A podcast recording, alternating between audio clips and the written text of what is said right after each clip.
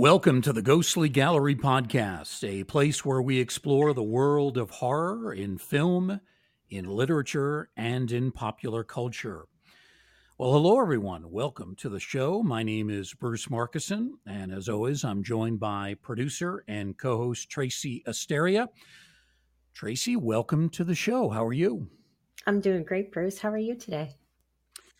Very good. I know you've been really busy. You have been working on a new logo for us that uh, actually is already up. You're still doing some tinkering with us with that. Tell us about this new logo. I love it.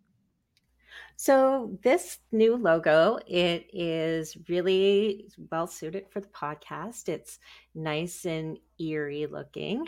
And it's really, really exciting because it kind of gives a nice brand to this podcast. And uh, we're, we're looking forward to using it. Yeah, it really fits in with our plan. Tracy has already been laying the groundwork for us to move our shows to YouTube. Uh, that's going to be done on a gradual basis, but Tracy has already begun that project. Tell us a little bit more about that, Tracy. So, right now, all of the podcasts that we have done already, I'm just in the process of revamping the audio and moving it to more of a visual aspect. So, we'll be able to have a couple of visual diagrams to look at as the audio podcast plays. And you'll be able to watch that on the big screen um, or on your phone just through the YouTube app, which I think is going to be great. Open up a brand new audience of people who are just hardcore YouTube users. But it's um, it's a lot of work, but it's worth it. It's a lot of fun, and eventually, hopefully, we can actually start with with real live video as well. That's great. We're really looking forward to that.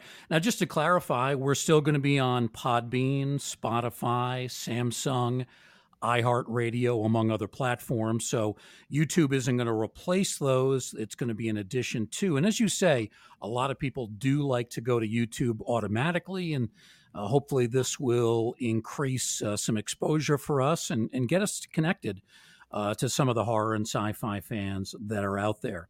Absolutely. Well, Tracy, for yeah, for this week's show, we are going to uh, spend most of our time with a repeat guest. Uh, you're going to be introducing him and, and leading much of the interview. So uh, tell everybody about uh, who we've got on now for a second time. Okay, so we have Ansel Faraj, who is with us today, and he was last with us on the Ghostly Gallery podcast for episode number 10. Well, he was with us the first time. We discussed in great detail Ansel's beginnings in the horror genre, we talked about a lot of Dark Shadows material and a few films in, of his, including Dr. Mabuse and Loon Lake. So, if any of our listeners haven't had a chance to hear that episode, please go ahead and listen to that one and get to know Ansel a little bit better. So, let's just get right into this. Welcome, Ansel. How are you doing today? Thanks, guys, for having me. I'm I'm doing good. That is awesome. Um, we've got a lot of questions lined up for you. Um, the first thing I really want to chat about is the 2023 release of your film called Todd Tarantula. The film stars Ethan Walker as lead role, Todd Tarantula, David Selby as Lucifer Gray, and Nathan Wilson as, I believe it was Barracuda. And yes, was, yeah. you had so many excellent supporting cast members. Um, you know, I recently watched that movie and it was such a great storyline. Uh, can you just give us a little chat about your movie and tell us all about it? Yeah, I'm glad you enjoyed the movie. Um, it's a it's a film that I had. It took me 12 years to finally make. We had many false starts and finances falling apart and whatnot, and then uh, ultimately, I after the pandemic, I said I'm going to make this film, and um, I ended up paying for it entirely myself out of pocket. Uh, it mm. is best described as a quote a mystery of psychedelic proportions. It's um, about uh, a young punk named Todd Tarantula, whose uh, motorbike goes missing, and uh, he has this vision of his father murdered and that leads him down a rabbit hole of um, Los Angeles urban mythology and um, an increasingly s- strange, surreal conspiracy surrounding his family and himself. And uh, it was something that um, I I had always wanted to make uh, uh, as a teenager and, and as a young man. Um, and uh, Hmm. it I always wanted it to feel like um, a cartoon come to life or a graphic novel come to life. So uh, we shot it live action, but then in post production it was rotoscoped to give it this sort of graphic novel feel to it. Um, and uh, it it was. I'm very happy that the movie exists and that I don't have to wonder or think about it ever again because it took a lot to. I, there was many times I'm like, this movie will never get made, um, and uh, thankfully it has, and it's out there. It's streaming on Tubi. It's streaming on a couple other platforms now, I believe, and it's available Mhm. on Blu-ray, which I highly encourage uh, because physical media is something that streamers can't take away from you. And as an independent filmmaker, it, Exactly. it helps support me a little bit more. No, that's right. I know there's nothing better than actually having an actual physical copy in your hands. It's just, I think the quality is excellent, and it is. There's extra bonus features on the DVD copy as well, is it not? There's there's a bunch of spe- uh, special features. We've got uh, interviews with David Selby, with myself, with uh, uh, Nathan Wilson, Emma West. Um, there's behind the scenes photos. There's a whole little featurette on how we did uh, some of the stunts. Um, there, there's a lot on there. There's a there's a bonus film on there, a short film, um, and uh, yeah, it's a it's on sale on Amazon, so you can you can go and click it and add it to your cart, and it'll be delivered the next day. Oh my goodness. Oh wow. Oh, that's amazing. So, can you tell us um, what inspired you to write such a cool story? Like, it's very, very trippy. I I can't even tell you how much I enjoyed it. It just it has so many different aspects. Like, there was time travel, mythology, and some pretty cool futuristic technology scenes. Um, what? How did how did you ever come up with a story like that?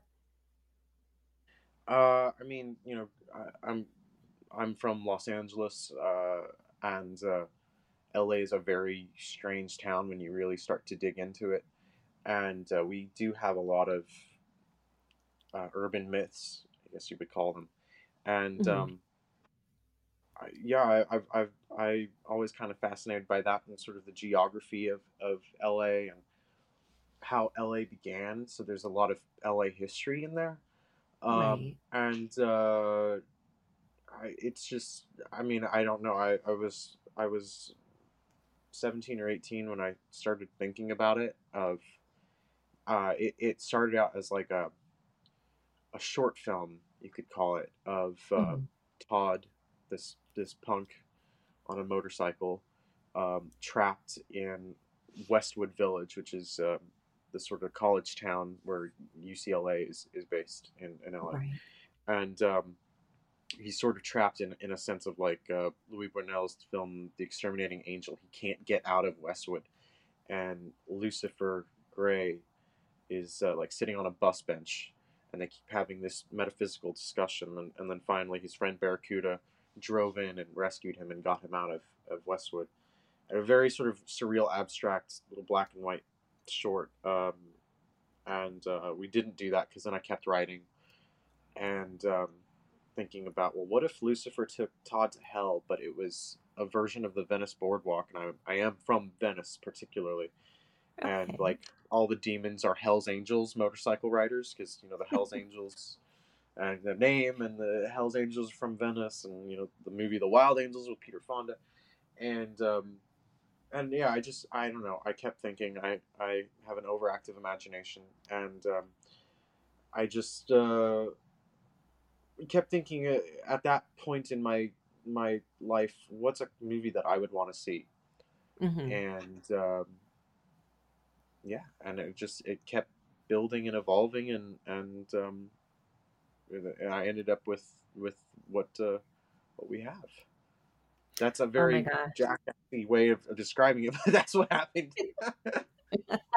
oh, but my, you know, when I first turned the movie on, it was it it was such a cool way. Like it was filmed in such a cool manner.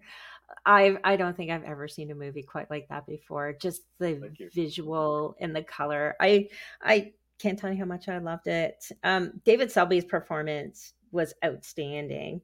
Um, did he give you any of his thoughts on what it was like to portray such a unique character? Because it was he played a pretty cool character in Lucifer. He did a great job. he did, he won actually best supporting actor at the Hollywood uh, Real Independent Film Festival here, uh, where the film sort of debuted. Um, uh, his thoughts? No, he was he was David is such a nice guy and so down to earth and such a humanitarian. So he was very. He was, I don't want to say frightened, but he was very nervous about the character and Right. you know is, can, can we do is there is there something that's like some good in him and is there something where he can you know help humanity and i'm like no david he's like he's he's not the devil but like his name is an indication of he's not a good guy and but things are going to happen in the story that will bring about something good but i need you to be seductively evil and uh, he kind of I was at lunch with him and his wife Chip, who is also super nice and a very big supporter of me. And um, he, he, I mean, he, he didn't not want to do the film. He was just trying to wrap his mind around how to get into this guy's skin. And I think, you know, it's a very dark role. And um, uh, so, so as an actor, having to go down those those go into those places to, to bring something like that to life and um, he he was apprehensive but up for the challenge and then his wife chip said david this is you know one of the best roles you'll ever play this role comes out of the bible and you know quit hemming and hawing you're not going to play the father character because he was considering that and uh, you know what if i play both and i'm like well that's not going to really work and but uh, she goes, you know, just do it. You know how to play this character. And he goes, oh, okay, okay. And then um, two or three weeks later, he sent me a photo of him in the outfit, and uh, I found him, and I was like, well, I always knew that you would, David. And so no, he had fun because then he he he uh, he could kind of let loose and go, like, I told him, you, I want you to chew the scenery and then some. You have you have free reign with this guy. Um, he kind of the character demands it, Mhm. and um, so yeah, he had fun. He was he was he was uh, yeah. David Uh. David is always up to kind of have a challenge and and um, he always wants to do a good job and uh, I think that was probably the biggest thing. He did not not want to do a good job. He was afraid that you know playing such a bad a bad character that uh, you know it's it's you know it's a task for any actor and uh, but no he had he had loads of fun i mean Oh my gosh, yeah. Ansel, Well, I think that's I think that's really interesting. Here's an accomplished actor. David Selby has been around since the 1960s. He's got a great reputation, but he's not so overconfident. He's not so cocky no that he actor is thinks. confident no actor Okay. is confident no matter how how long they've worked or whom they've worked with uh, i mean my my the first actor i ever worked with and actually the, the actor that i wrote lucifer gray for years and years and years ago linden chiles uh, who was uh, he worked with alfred hitchcock and marnie he was on the first episode of the munsters he was on the twilight zone he was on uh, i mean every single show uh, in the golden age of television, all the way you know up to Golden Girls, uh, was on it. Uh, he worked with Roger Corman. He did everything. Um, Alain Delon kicked him in the face on uh, Texas Across the River with, with Dean Martin. He, he was in that. Uh, you know, he's he did he did it. Uh, Universal was grooming him to be a major player in the '60s. He too was like, I need direction. I need to know like is this right? Am I doing this right? Is this and and I was really a kid when I was directing him, and um, it it just comes down to actors need direction. It doesn't matter who they are, what they've done, or what they're working on. All actors need guidance because they don't know. They're they're they're in their own little bubble of this is the role that I'm playing and the lines that I have to say, but I don't know what is you know I I sort of have an understanding of what the story is and what quote unquote the world around me is going to look like, but I don't know what the final result is going to be, and I'm doing you know little bits and and moments that are going to be pieced together, and I don't know which moments those will be. You know, in the final edit, it's not stage where they get to go and they get to live the character and live the story from beginning to end in a continuous experience. It's snippets and it's, you know, here I am on a blue screen in 1850 and this, you know, it could be anything. So, uh, actors in film and on stage, but in film particularly, yeah, they always, they always, uh, want direction and and guidance. Yeah. Oh wow. Um, the lead character that played Todd Tarantula is played by an up and coming actor. His name is Ethan Walker. How did you come across Ethan and what were his thoughts on the story and the character? Was this his first role? This was his first film. Um, he we had um, 600 actors auditioned. Like, I mean, there was there was a, a larger number that submitted for the role, but mm-hmm. 600 red for the character, and then it boiled down to five, and then it boiled down to three, and then um, uh, he he got the part, and he got it because he didn't play it sort of like a grunt, if mm-hmm. that makes sense. Uh, there was something smarmy and uh, forgive my language, but there was there was a, an air of bullshit to him, and that would be right for the character because Todd is he's like that. Um, right. And um, yeah, it was his first film, and um, yeah, I'll kind of keep it at that. Oh, interesting. He was a good choice. He he played the part really well. He played the part really really well. He he so, yeah he um he he uh, what should I say? Yes, uh, direction he needs to learn to take a little more direction, but he did um, he did fulfill what was needed of the character. oh wow! And you're you had an excellent supporting cast, like you know all of all of the other actors that you had were they did an amazing job too. Yeah. Just really really great. Um, and now you have another upcoming film that's coming that you're currently working on. It's called The Great Nick D. Did you want to are you able to talk to us a little bit about that?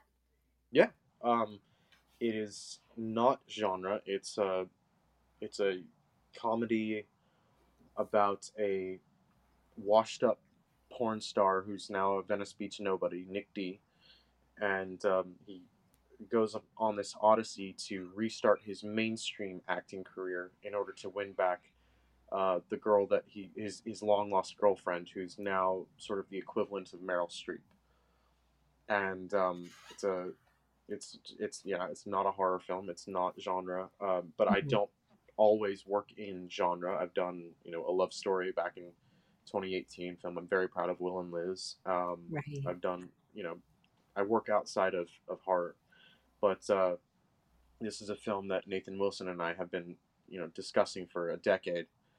And it was going to be a series at one point, and then we just again like with Todd Tarantula, you know, you just keep writing because you, you have all these ideas. And how did this guy end up in the position that he's in? And you know what does he want out of life? And what's what's he's such a, a kooky oddball character. Well what what about the rest of the people that he knows? And you know what does he do? And and so just you know you keep writing and thinking of ideas and stuff and uh, so yeah, it's it's a a bit of an epic, um, and uh, we have a really great cast in that one.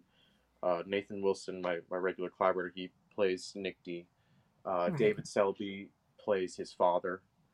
Um, Kathryn Leigh Scott is uh, she's kind of an antagonist in the film. Mm-hmm. Uh, you have Olan Jones, who's who's been in Tim Burton's work. Uh, she she has a very funny role. Um, uh, Lisa Richards is in it in in a, in a comedic supporting role. Uh, d- director Sam Irvin, who who uh, did um, Elvira's Haunted Hills, and he's recently has a book out about um, Frankenstein: The True Story.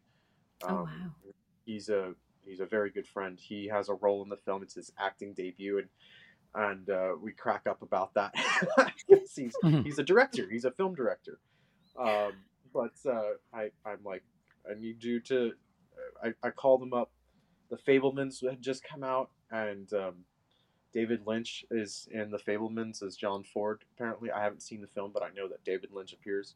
So I called up Sam. I'm like, Sam, I need you to be my David Lynch in this movie. he laughed about that and was only too happy.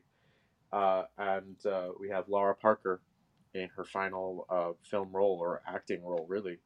Uh, she's in the film, and uh, uh, it's a very it's a it's a it's she's not obviously Angelique, but um, I, I kind of don't want to spoil anything. And right. um, who else is in it? Douglas Eames, who is the the the mysterious father in Todd Tarantula he has a, the total opposite kind of a role in Nick D as Aldo, the um, the the silent Harpo Marx esque uh, sidekick to Nick D, who only communicates by well, he, he never says a word, but he eats corn nuts, and so he the way that he crunches his corn nuts is how he communicates to Nick, and um, there's like 40 actors. It's a very big film. Oh uh, oh it, we shot. We were uh, luckily under the independent um, contracts, so during the strikes, we were able to we were uh, able to continue. We did right. not have to shut down, which was which was very nice. And yeah. Uh, we shot from April till September, and uh, oh, the beginning wow. of April before before even the strikes began, we were we were shooting and um, yeah, uh, I it's it's uh, it's fun. You'll be seeing the Dark Shadows cast dancing, and, and we have a musical number in there, and um, it's a it's a very different film for all of them. Uh, it's a nice little refresher for me and I mean, yeah, I you I could talk for hours. So throw questions at me, and I'll be happy to answer whatever you would like to know about the movie. Oh my gosh. So you just finished filming that basically not too long ago. What what stage are you at now in kind of like putting everything together for release? Yeah, we um we finally locked the edit, so we're not going to mess with the movie anymore. Um, right. It was a very long film. It was almost 3 hours long and um so it you know you have to go down through the difficult process of what stays and what goes, and mm-hmm. um, you know the various cuts of the film, and you know, uh, yeah, getting it into shape. And uh, but now it's it's there, it's locked, and so now we're we're working on color and uh, sound, you know, cleaning up the sound, the audio mix, and getting in the music to, um, you know, finish the film. But uh, it's uh, yeah, it's it's a it's a big movie. So we're gonna we're gonna hopefully start screening at festivals. Don't know which ones yet or when they will mm-hmm. be, but um, you know, in the coming year in 2024, and then um, it would be publicly available. We're aiming. I mean, it'll be a year away. We're aiming for November right. of uh, 2024 for a, a, a general release because um, oh we want to you know, get through the year with festival screenings. So we'll see. We'll see how that pans out. Oh wow. That's that sounds really exciting. So where where's the best place for our listeners and myself to kind of keep an eye open for any festival events that you might be taking your film to or any appearances like is is your website the best place to to look for yeah. stuff like that Yeah, so my website uh, is my production company, Hollinsworth Productions. There's uh, no G. It's H O L L I N S W O R T H Productions, HollinsworthProductions.com. Um, I also have uh, a Facebook, Hollinsworth Productions, um, and I usually would, would post updates there. Um, but uh, yeah, that's that's uh, the best place to, to look to, to find all of my work and, and what's coming up. oh, nice. There. I, I did. I actually I took a peek at your website a little bit earlier this week, and I also I noticed all the different cool clips that you have on there. And there was, I think it was, I want to say it's a 19 minute video of um, a haunted building that is there in, I think it's in Venice. That that was a good little video. Do you typically make things like that for people to watch? Uh, the most haunted house at Venice Beach is what you're talking yeah. about. Yeah, no, that was. Um, I mean, it was it was the middle of the pandemic, and uh, I was just getting stir crazy, and I I there's this house in Venice that I I sort of passed by, and um, it's a fascinating looking building, and and it, it is empty, and I just kept again like thinking and I, as I already mentioned, I do have a fascination with, with Los Angeles history and geography mm-hmm. and and all that. So it, it became a little sort of a love letter to uh, Venice Beach history and um, archival photography of, of Venice back in its its glory days when Abbot Kinney founded it in 1905. Um, and uh, yeah, just so no, that was I, I don't normally do shorts um, features is, is what I work in, but it was the right. pandemic, and I was just like, let's. We, I, I can't just sit here for another six months. so we did it, and it won the Rondo Award for Best Short Film the following year uh, when it did come oh, out. Wow. And, um, so that was very nice, and it's actually that's that. I might say that's my maybe my favorite thing that I've done. Um, uh-huh just because it's uh yeah it's something i don't know it's personal to me. Yeah it was beautiful. It was really beautifully done. The imagery and just the story to go with it it was i really enjoyed that myself. Thank you. Yeah and that's all actual history of venice. It really did look like that at once upon a time and it really did a lot of it did burn down or was destroyed over time and so we still have little corners and nooks and crannies left in Venice Beach today that are of the original era, but um, the, the the way that it looked back then, with all of the, the larger canals and and and the the beautiful architecture and stuff, is um, it's no longer there, and I think it's a it's a great shame, and and that's something that I wanted to get into with Todd Tarantula. Of the city constantly changes, the city we have no respect for our history in LA. As fast as you can build a building, they'll knock it down to build a ugly mixed use condo building that's just a box. And there's no um, the beauty of old LA is is not quite preserved. There's there's a couple buildings here and there, but um, right. nobody cares, you know. Oh no, it, it was definitely lovely, and I I enjoyed watching it. Um, so as as a filmmaker, is there a project that you would love to do in the future that has been on your mind that you you definitely want to do? If you uh, what I mean. of course. Yeah, I know there's probably there's, tons. There's several scripts that know, are sitting there. Um, one of them, uh, there's three that that immediately spring. Well, no, I mean I've already thought of like five more.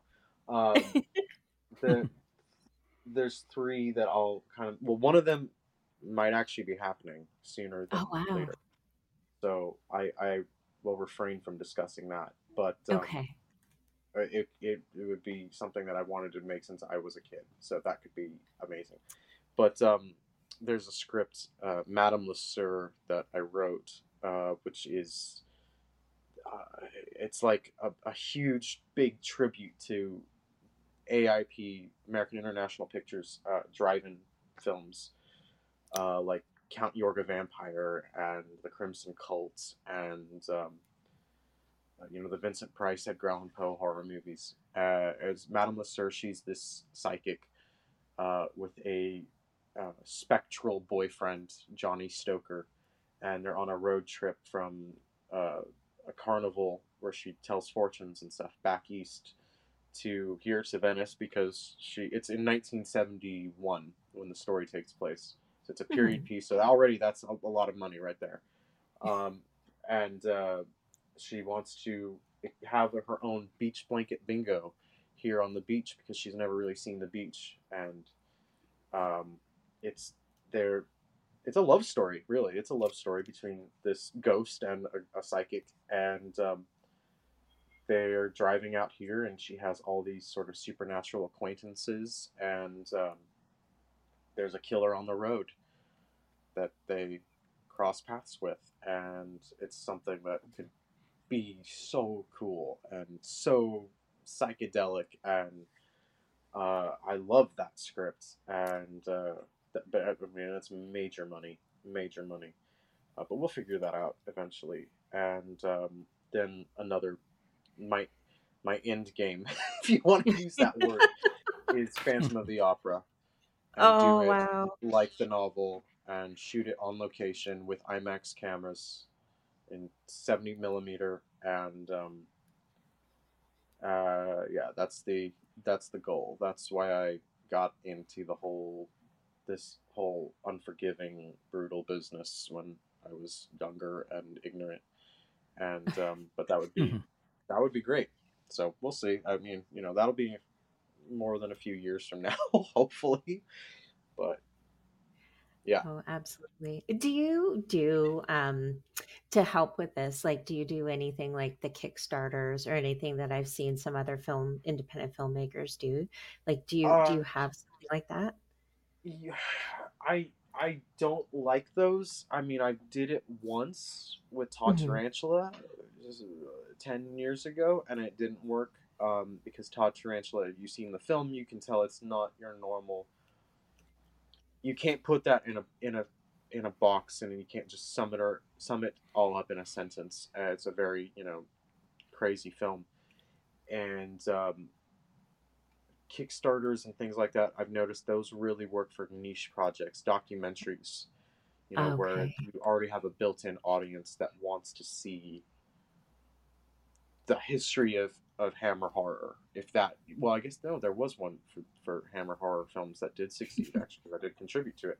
Um, but like you know, something that's like very specific, and you really have to run a, a good campaign Mhm. um, on top of the film and making a film is already there's so much work and stress and moving pieces around it then having to manage a campaign and perks and things and and then you're giving out uh you're giving out things about the film information about the film before it's time for people to to know. I i subscribe to the christopher nolan method of like you'll find out when the movie comes out and until then you have to wait kind of thing Mhm. Right. um, and uh, there's it's you know our our team it's myself Nathan Wilson and Kelly Kitko it's it's three people and we also have you know a life on top of like trying to make movies so trying to manage all that stuff is is difficult and um,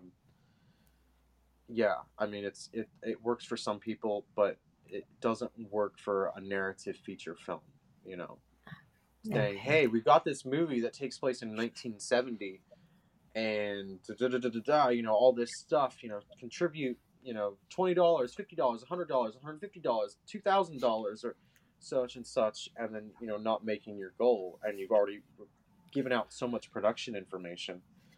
I don't like that. So that's a long answer to a question, Yeah, no, I can definitely appreciate that because I mean, you, there's a lot of information that you don't want to give out, you know, before the film comes out because that's that's Yeah. part of sitting in the theater and and watching it, right? Is Yeah. the element of surprise. right. So there's another project that you you've been doing. So you've been doing some writing. You've been writing essays like for a column. It's called Ansel's Asylum for the Psychotronic. Can you tell yeah. us a little bit about that? That looks so cool. And where can we mm. find these writings? Yeah, it's um I'm published in We Belong Dead, which is a, a magazine out of the UK. Mm-hmm. And that came about I I um wrote an essay. A friend, he, I don't think they actually even maintain the site anymore. I'm not sure, but it was Universal Monster Universe, and he asked me to write an essay, a guest essay, mm-hmm. about uh, Claude Rains' Phantom of the Opera, and how that, you know, kickstarted my my love of Universal monsters and um, filmmaking and, and all of that. Uh, so that was a couple years ago, and so they, they ran it on the site, and then Eric McNaughton, who who started the magazine and is the publisher, read it and said, you know, I would it, would you mind would you mind if I published this in an upcoming issue of the magazine? And I was like, oh wow, that's cool, yeah, hell yeah. and uh, so they did. Uh, when was that? That was I feel like it was still I don't know if the pandemic had begun or if it if it was just before, but mm-hmm. it was a while ago. Uh, and then I they I, I they asked if I you know wanted to write another essay, so I wrote a thing about um, why I consider Bela Lugosi's character of Igor from Son of Frankenstein and The Ghost of Frankenstein to be a dyed-in-the-wool universal monster and not a sidekick because these are the things that I ponder in life.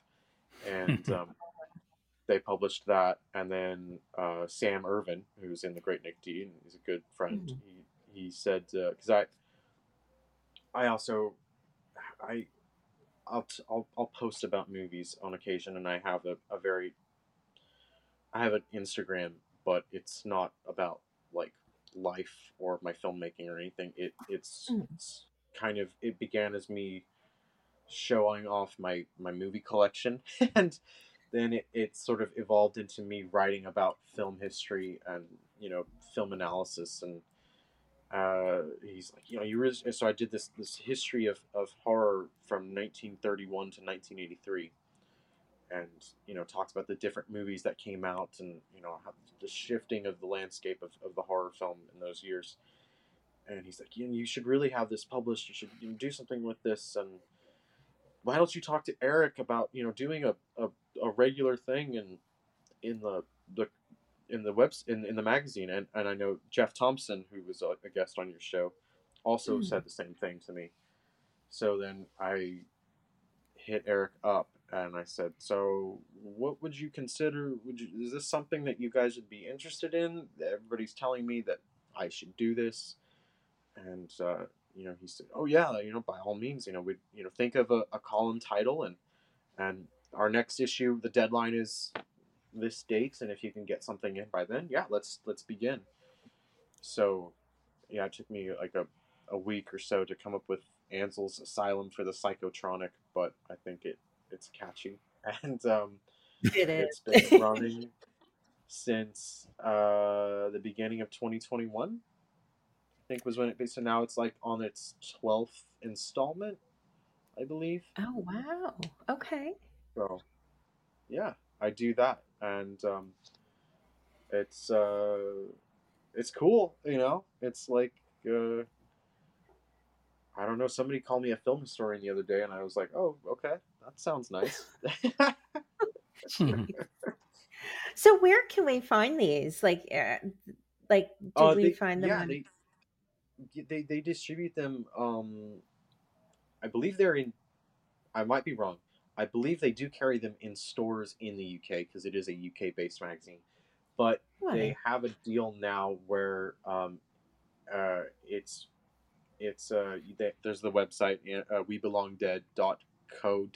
I think. Okay. We Belong Dead magazine. Definitely just Google that and the thing will come mm-hmm. up. But Amazon also distributes them uh, globally. So you can, you know, you type up on Amazon, you know, We Belong Dead issue 36, issue 37, issue 30, and it should come up.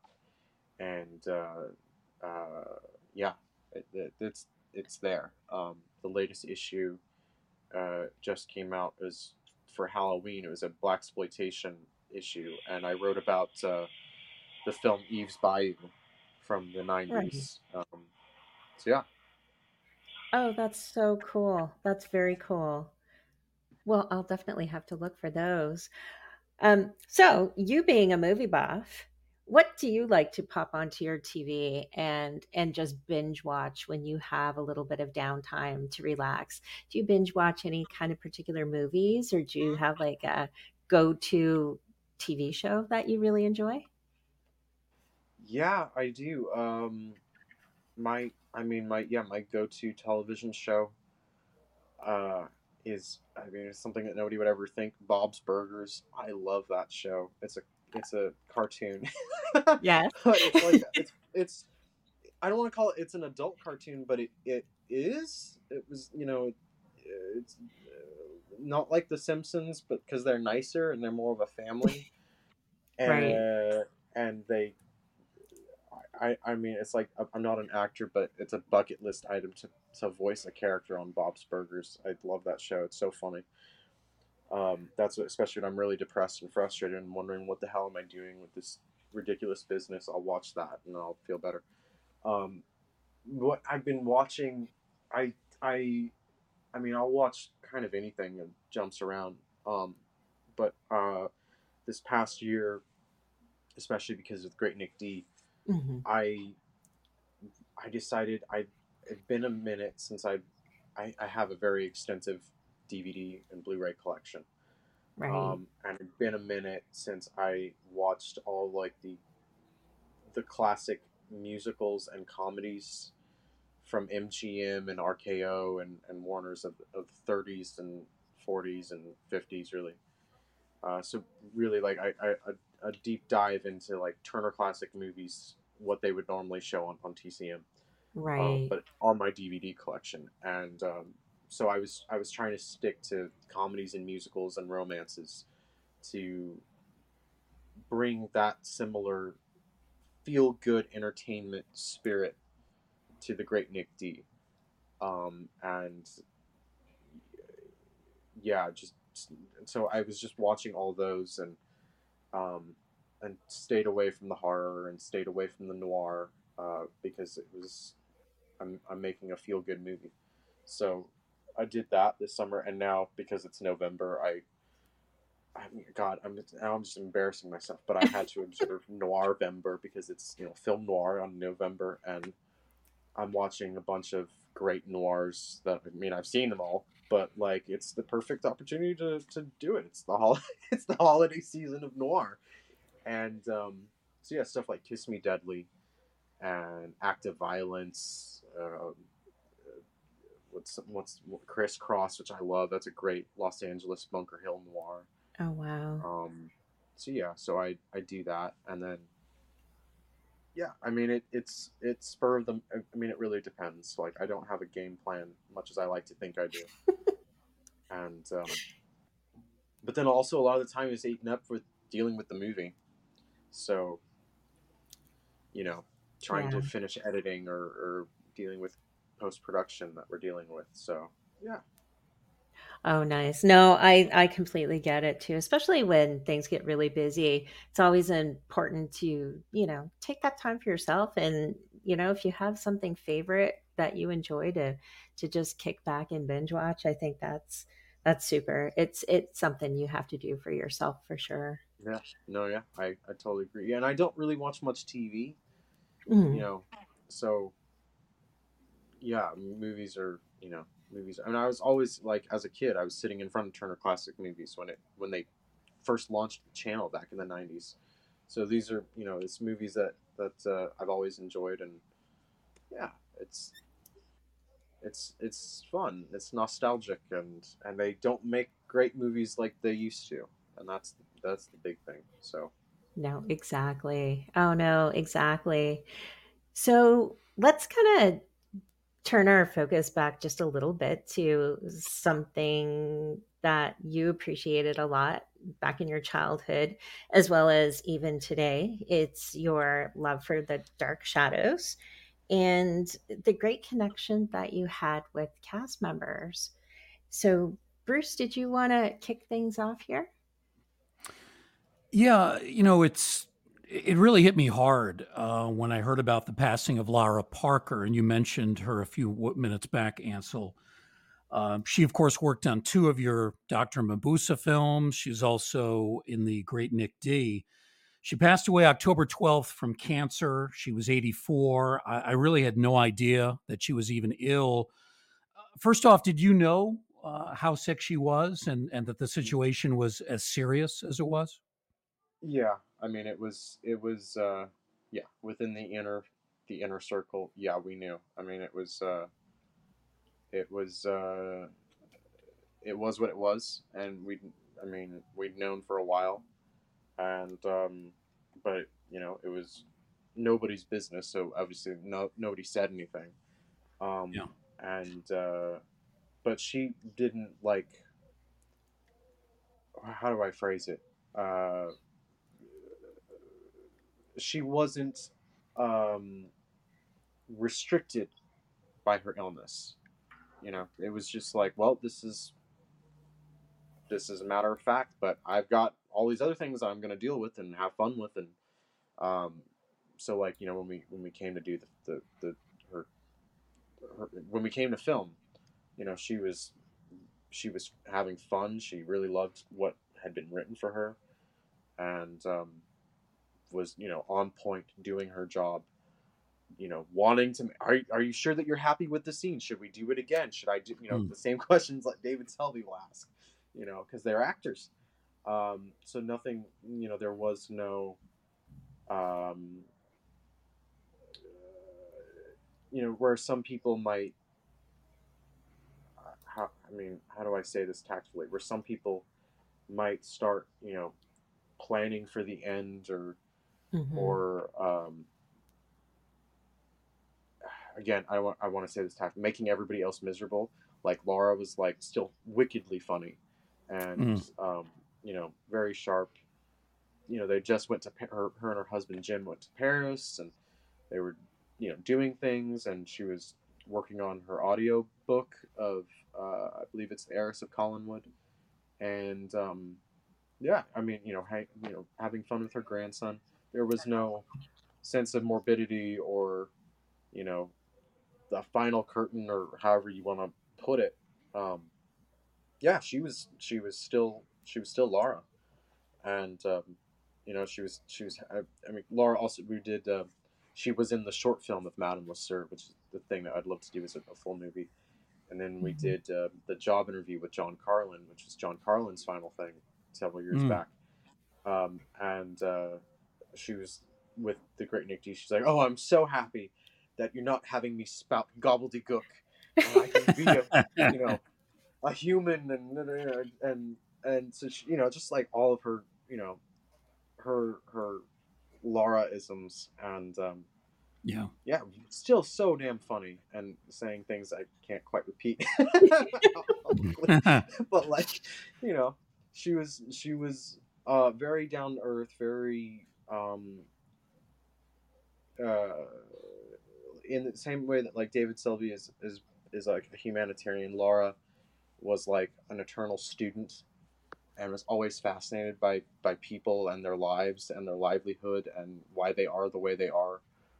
Um, and that probably comes from you know being an actress and you know studying people and you know observing things and then you know yeah funneling that into the craft. But she was always just like you know curious about everything. And um and you know she was impressed with like oh, wow i remember when we were in your garage and you didn't even have a microphone and now look at all these people are working for you. And you know she was proud of that. And um yeah she was she was um she was funny.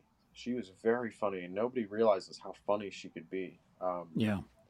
and just like insult mm-hmm. insult people with like a, a word or even we were oh my god we were at we were at an event and actually I shouldn't repeat this one but like she somebody said something uh, I, another a mutual friend that we all know uh, and she just looked at me and didn't do anything she just gave me this look and I was on the floor laughing hysterically and then she's like cracking up because just like the the she was just funny um, Yeah. yeah Sounds like she was very determined. It's uh, reminiscent of Carolyn Jones, who did such a great job as Morticia Addams on The Addams Family. And then Carolyn Jones came down, I believe it was with cancer in the early 1980s. She was working on a soap opera and she was quite ill. And I don't think she completely let on just how sick she was, but she was determined to finish all the episodes that she was scheduled to work in. And it was uh, the kind of determination uh, that you really admire. With Lara, another aspect of her career that maybe we don't talk enough about was another horror film that she did in the early 70s. Of course, she was great as Angelique in the Dark Shadows TV show. Uh, she also played Angelique Collins in Night of Dark Shadows. She was great there. But then later in the 1970s, she was in Race with the Devil, a film about satanic worship. Uh, she was one of four key characters that were kind of evading the satanic worshippers. I thought she was very good in that too. she had a lot of stories about that one uh, Really? Uh, I'm trying to think again, like which ones I can repeat because they were. um, uh, uh, well, okay. Again, tactfully, a co-star in the film would refuse to do things, and Laura would be like, "Well, I'll do it," and she, you know, she got herself more screen time, and she had, you know, a few colorful things to say about the the actor um, and you know also she was Jane Fonda's roommate in college. So then you know Peter Fonda's in the movie and produced. Oh my the movie. goodness. Uh, but she said that um, and she'd met Peter Fonda. Well, she'd met Peter before he was Peter Fonda, and because Jane invited her back home for I, I want to say something like a holiday weekend or something. I don't remember, the, exactly the circumstances. When Henry Fonda was there, and uh, she said, you know, Henry Fonda at one point asked her opinion on on um, oh my god, was it like a, a character that he was going to do or something? And and she and she, you know she, she was she was a student in college. She wasn't you know anybody at that point. point, and she was amazed that you know Henry Fonda is asking her thoughts on on this and so but she said that uh, uh, when they did the movie you know peter didn't have any recollection or if he did he wouldn't bring it up it wasn't why she got cast in the film uh, but um, she had a lot of a lot of um, funny stories about a couple actors in that in that movie and um, uh, yeah I can imagine who they were because I know Warren Oh, yeah. Oates was a wild you man. He was on that film. And I've read also that there was some tension between her and Loretta Swit, the famous actress from Yeah. MASH. So Oh, that yes. was that added to kind of uh, some difficult uh, times, but they ended up making a great movie nonetheless. Yeah. Oh yeah. And she yeah, she she was proud of it. I remember, yeah, she when when we went to Comic Con together, we drove down um, and she's like, You've seen Race to the Devil? And we talked about that for a little bit and she, that's when she was telling me some stories about a particular cast member. Um, and uh, uh, I me- the one the, the one that really stands out the most in my mind is the, the scene with the snake where there's the snake in the RV Mm. and um, she goes, "Well, I'll do that scene if they don't want to do it, you know, and I'll, you know, I can do that."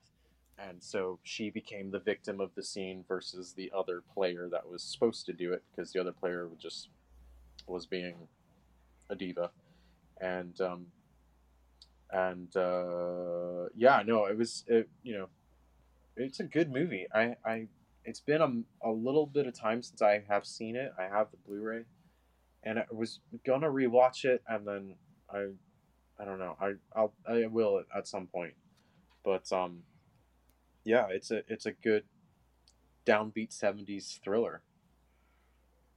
Yeah, it's a Oh, great wow. film. There's a lot of action, a great chase scene, and one of the most chilling conclusions uh, in horror history. Uh, great work by Lara Parker, the late Lara Parker, in Race with the Devil. Tracy, I believe you had one more question for Ansel before we let him go. I do. Um, so I wanted to touch base with you about a production that you did. It was the Dark Shadows Christmas Carol from 2021. That Mhm. production actually won a 2021 Rondo Award for Best Event. Yeah, Can we did. you tell us about that? What it was like making it, and what how you felt about bringing the Dark Shadows cast back together again as kind of like a love letter to Dark Shadow fans? Yeah, it was. I mean, it was something that. I mean, Dan Curtis had said and back in 2000 uh, when they had the, the reunion at the Directors Guild. You know, he always wanted to do uh, a Christmas Carol on the show, and like just like suspend the storyline of the of the main series for that moment, and just do a Christmas Carol, um, and just have the cast, you know, play the, the parts and they never did and he goes that's my biggest you know i wish that we'd done that and uh, around the time of the, the first or second dr mabuse i can't remember which um because they were like back to back uh you know we were talking oh what if we did what if we finally did a christmas carol and you know did it as a as a film Mhm. and Hmm. it very you know it's like okay well there's so many already and you know we didn't do it you know carried on did other things. And then um during so yeah 2021 so the pandemic was over over. We had done the previous halloween during the pandemic we'd done like a halloween reunion on zoom. And that was chaos but it went over well. Uh, so it, it, then the, immediately the idea was, oh, what if we finally do Christmas Carol and we'll do it on Zoom? Hmm. But it took till the following year because we just it was October and you know December is right around the corner and it was you know we, okay well, if we do it, it we'll do it for next year and then um, so the following year we we uh, Richard Halpern and myself set about you know getting it together and uh, wrangling everybody to to uh, the start line of okay, so this is what you're gonna do, and this is how we're gonna do it, and who you're gonna play. And Mitch Ryan was very particular of like, I want what I have to say to be authentic Dickens, and so like you know, make sure that it was authentic Dickens because what it was taken from was Orson Welles' production that they Mm. did, you know, the Mercury Theater on radio. Oh, nice. Christmas Carol. So it was a version of that, but um, a little boiled down and a little more um, um, streamlined. So Mitch Ryan needed to make sure that it was that it was Dickens and not Welles that we Hmm. were, you know, that he would be speaking, and um, and everybody, you know, everybody is scattered everywhere. So you know, we had half the cast is on the East Coast, half the cast is on the West Coast. David Henesy is down in South America. Um, you know, Alexandra Moltke had been involved since basically leaving the show. So you know, how is everybody fit to get? You know, who's how who is everybody going to play, and how are they going to do this? And we're doing this on Zoom, and um, Zoom.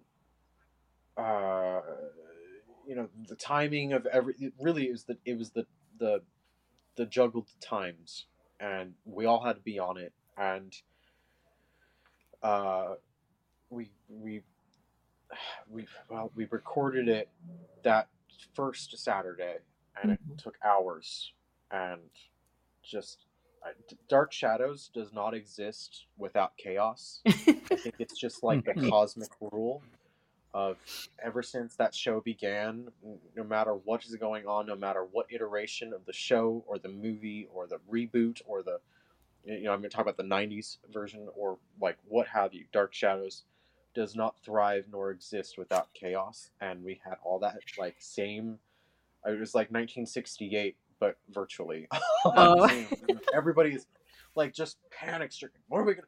Yes, and we have to stop and all the all these you know things going on, and um, but we got through it, and then I had three days to edit it together and put all the the vintage illustrations and cutaways and put all the music and all the effects work and things that were going to happen uh, and um, and then it broadcast that that Saturday and um, and we all had to be on it because we, we would do the live Q&A afterward uh, and it was it was interesting also um, because when we did it you know we, we didn't have a Ghost of Christmas Future so it was just David Selby as Scrooge, you know, performing.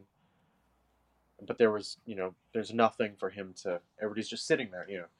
And mm. uh, I had done, you know, I'd done my my anthology series Theater Fantastique that Chris Pennock was sort of the the lead player on, and there was footage. We did a Christmas episode, the Family Wolf Christmas, and um, so there's Christmas. There's footage of Chris that's holiday themed and he's you know wishing everyone merry christmas in the characters in the in the episode and we also did um, a poem of poe which was this very cool um, amalgamation of various poe stories and poems as if poe himself was experiencing them and chris played death in that. Um, uh, he, he, said, "I," because he goes, "How am I going to play death?" And I'm like, "I want you to do it like a a sad Fellini clown. And, all right, I will bring all of it. so there's this footage of Chris in a death shroud and he's doing things and stuff.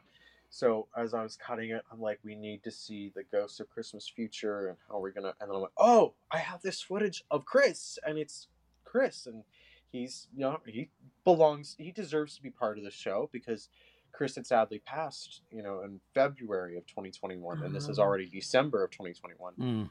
So, you know, had had he still been there, you, you damn well bet he'd have been part of it and screaming and panicking. You know, what am I going to play? And you know, all, all of the Chris Pennock, all the energy and ferocity that was Chris Pennock. And so I was like, this is perfect. Like he's there. He's already like. So I took that footage of him from Poem of Poe, where he played Death, and masked out his face so we don't see who is the ghost of Christmas future until it's time to reveal that it is Chris Pennock. And uh, and it worked. It was like, oh, that's. I mean, it was. It was. Everybody's like, oh, they must have shot Chris Pennock, you know, before he died. Well, no, we didn't have this planned. Like this was just like, this was just, you know, happy accident miracle footage. Um, yeah. And uh, so yeah, so we put that all together, and then had Chris Dean wishing everyone Merry Christmas, and uh, broadcasted it, and it's something I'm incredibly proud of, to have to have been part of it, to have witnessed it, all the the, the chaos that went on behind the scenes of doing it, and um, you know as time goes on, and uh, you know no one is getting any younger. It's it's I'm very proud that we have you know Mitch Ryan and Laura and um, and Chris vicariously uh, mm-hmm. uh, in this thing, and it's it we got to fulfill that little gaping hole in Dark Shadows mythology of well, what would a Dark Shadows Christmas Carol be like? Well, you know, we did it, and I'm very proud of it, and I'm very happy that we won the Rondo, and um, you know, as as my nephew gets a little older and can understand, you know, what, what Christmas Carol is and who are all these crazy people that his father and his uncle work with. Uh, I can show him this thing and be like, this is, you know, this is a Christmas Carol, and you know, it's there now for for all time, and it's it's it's hosted on my YouTube channel, Hollinsworth Productions. It's all there.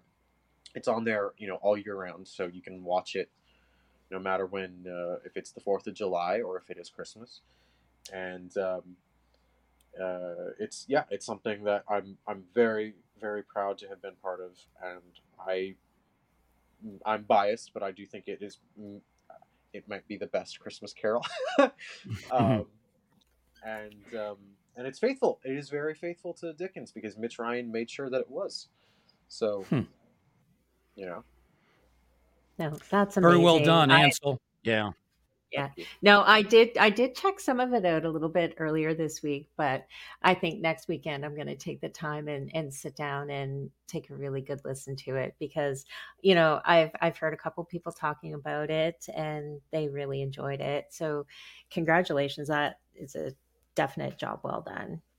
Thank you. Yeah, I mean, Richard Halpern deserves equal, you know, credit to with along, you know, me and him, we tag teamed on the whole thing, and and um, it was uh, it was a it was a labor of love for everybody. I mean, even the cast themselves, they understood the importance of this, and so everybody wanted to do their best, and that's why there was chaos behind the scenes. But again, it's also Mm. Dark Shadows, so you know, Yeah. it adds to the energy. Our guest has been Ansel Faraj. He is an award winning film director, screenwriter, and producer, and also writes the, uh, the regular feature, Ansel's Asylum for the Psychotronic.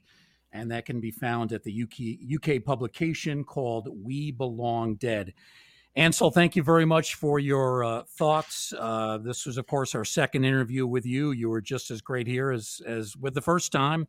And we hope to have you on as we move closer to the great Nick D and its debut. Thank you. Thank you, Ansel. Thank Ansel. you so much for having me. Thank you, guys.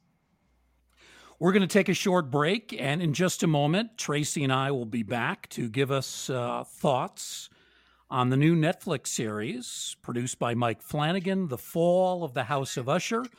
The Ghostly Gallery podcast continues momentarily.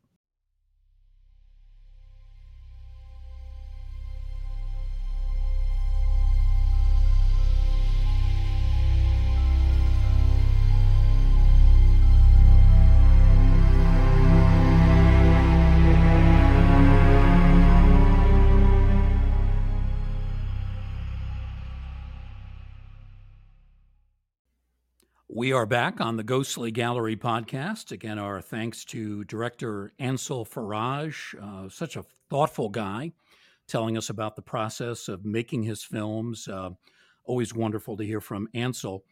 We did want to talk, Tracy and I, about the Netflix series, the latest from Mike Flanagan, The Fall of the House of Usher.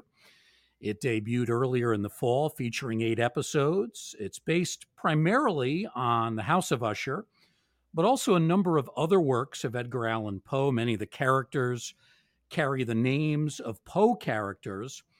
And as I think I'd mentioned a few weeks ago, Tracy, I was I was really kind of turned off by the first episode. The language was so coarse, so full of tough words, and the characters almost across the board were very, very unlikable.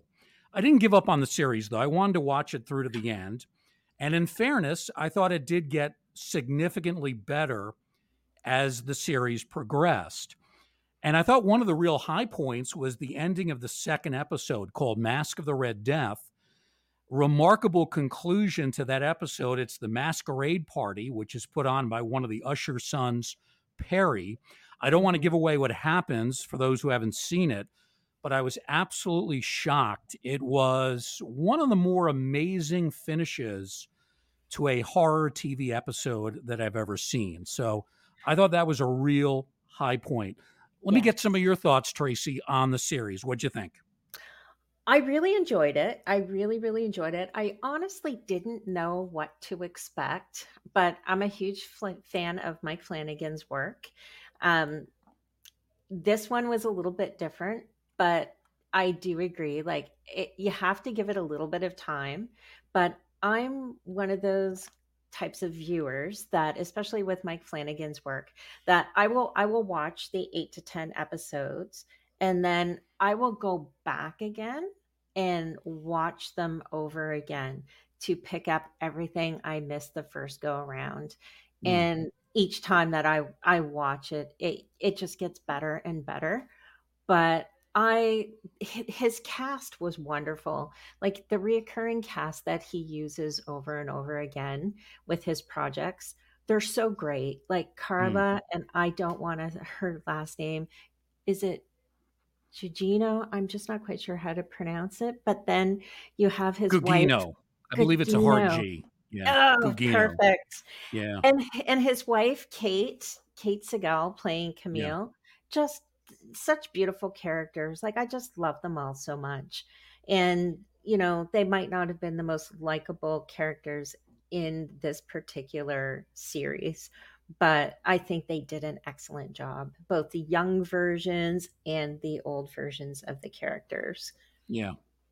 I agree. There were some great performances in the series. Uh, Bruce Greenwood played the central character of Roderick Usher. I think he's a highly underrated actor. I remember first seeing him on St. Elsewhere back in the mid 1980s.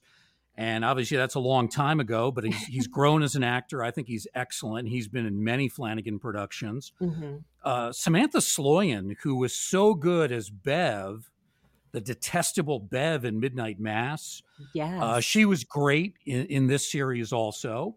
Uh, you mentioned Kate Siegel, who's always outstanding. The only thing I didn't like was that Siegel's character was, uh, well, killed off relatively early. Yeah. Um, then there was Mark Hamill. And, you know, Mark Hamill is obviously iconic because of what he did in Star Wars, hmm but I think he's really grown as an actor. He was really good as the family lawyer, the ruthless Arthur Gordon Pym. And I almost didn't recognize him in terms of the way he looked, the way he spoke, uh, but I thought he nailed the role.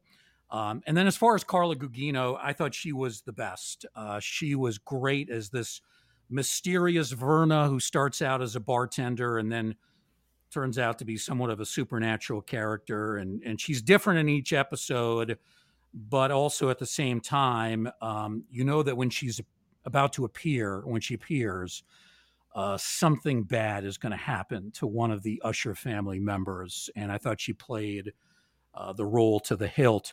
Maybe the only likable character was uh, C. August Dupin, who was uh, a, a character featured in many of the Edgar Allan Poe books.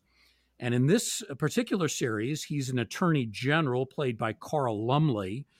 Um, he was probably the only guy that that had any sense of morality at all. Uh, so I guess that did balance off some of the other sinister people. All in all, I thought the series was okay. Uh, it's not up to the standard of Midnight Mass or The Haunting of Hill hmm House. I think I would put it on a par with The Haunting of Bly Manor. So maybe that second tier of Mike Flanagan productions. Uh, decent, uh, above average, certainly worth seeing, just not at the peak of what I expected from Mike Flanagan. W- would you rate it a little bit higher than that?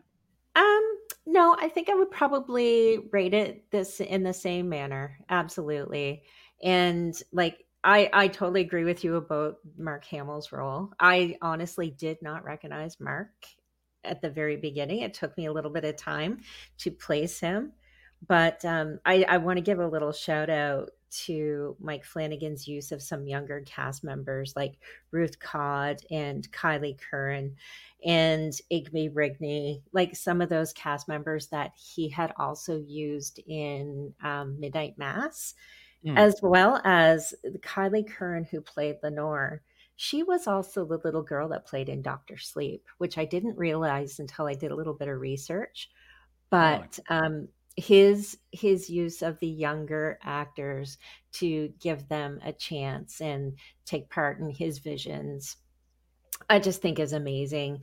I, I give high praise to Mike Flanagan, and you know this this series was pretty good, and I'm surprised it was only eight episodes. Though usually they run about ten, so Yeah. that that was a little bit different. I did love all the references to Edgar Allan Poe. Of course, we talked to uh, the great author Mark Dawidziak, who has the Poe biography that Mhm. just came out this year, and it's doing really well. I think he's on to the third printing with that.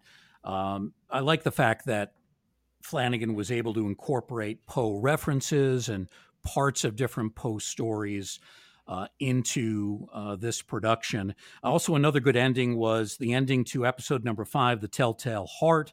Uh, that involved the gifted but troubled surgeon Victorine. I did not see the ending to that coming. So that in episode number two had some really Mhm. scintillating conclusions. Very, very surprising.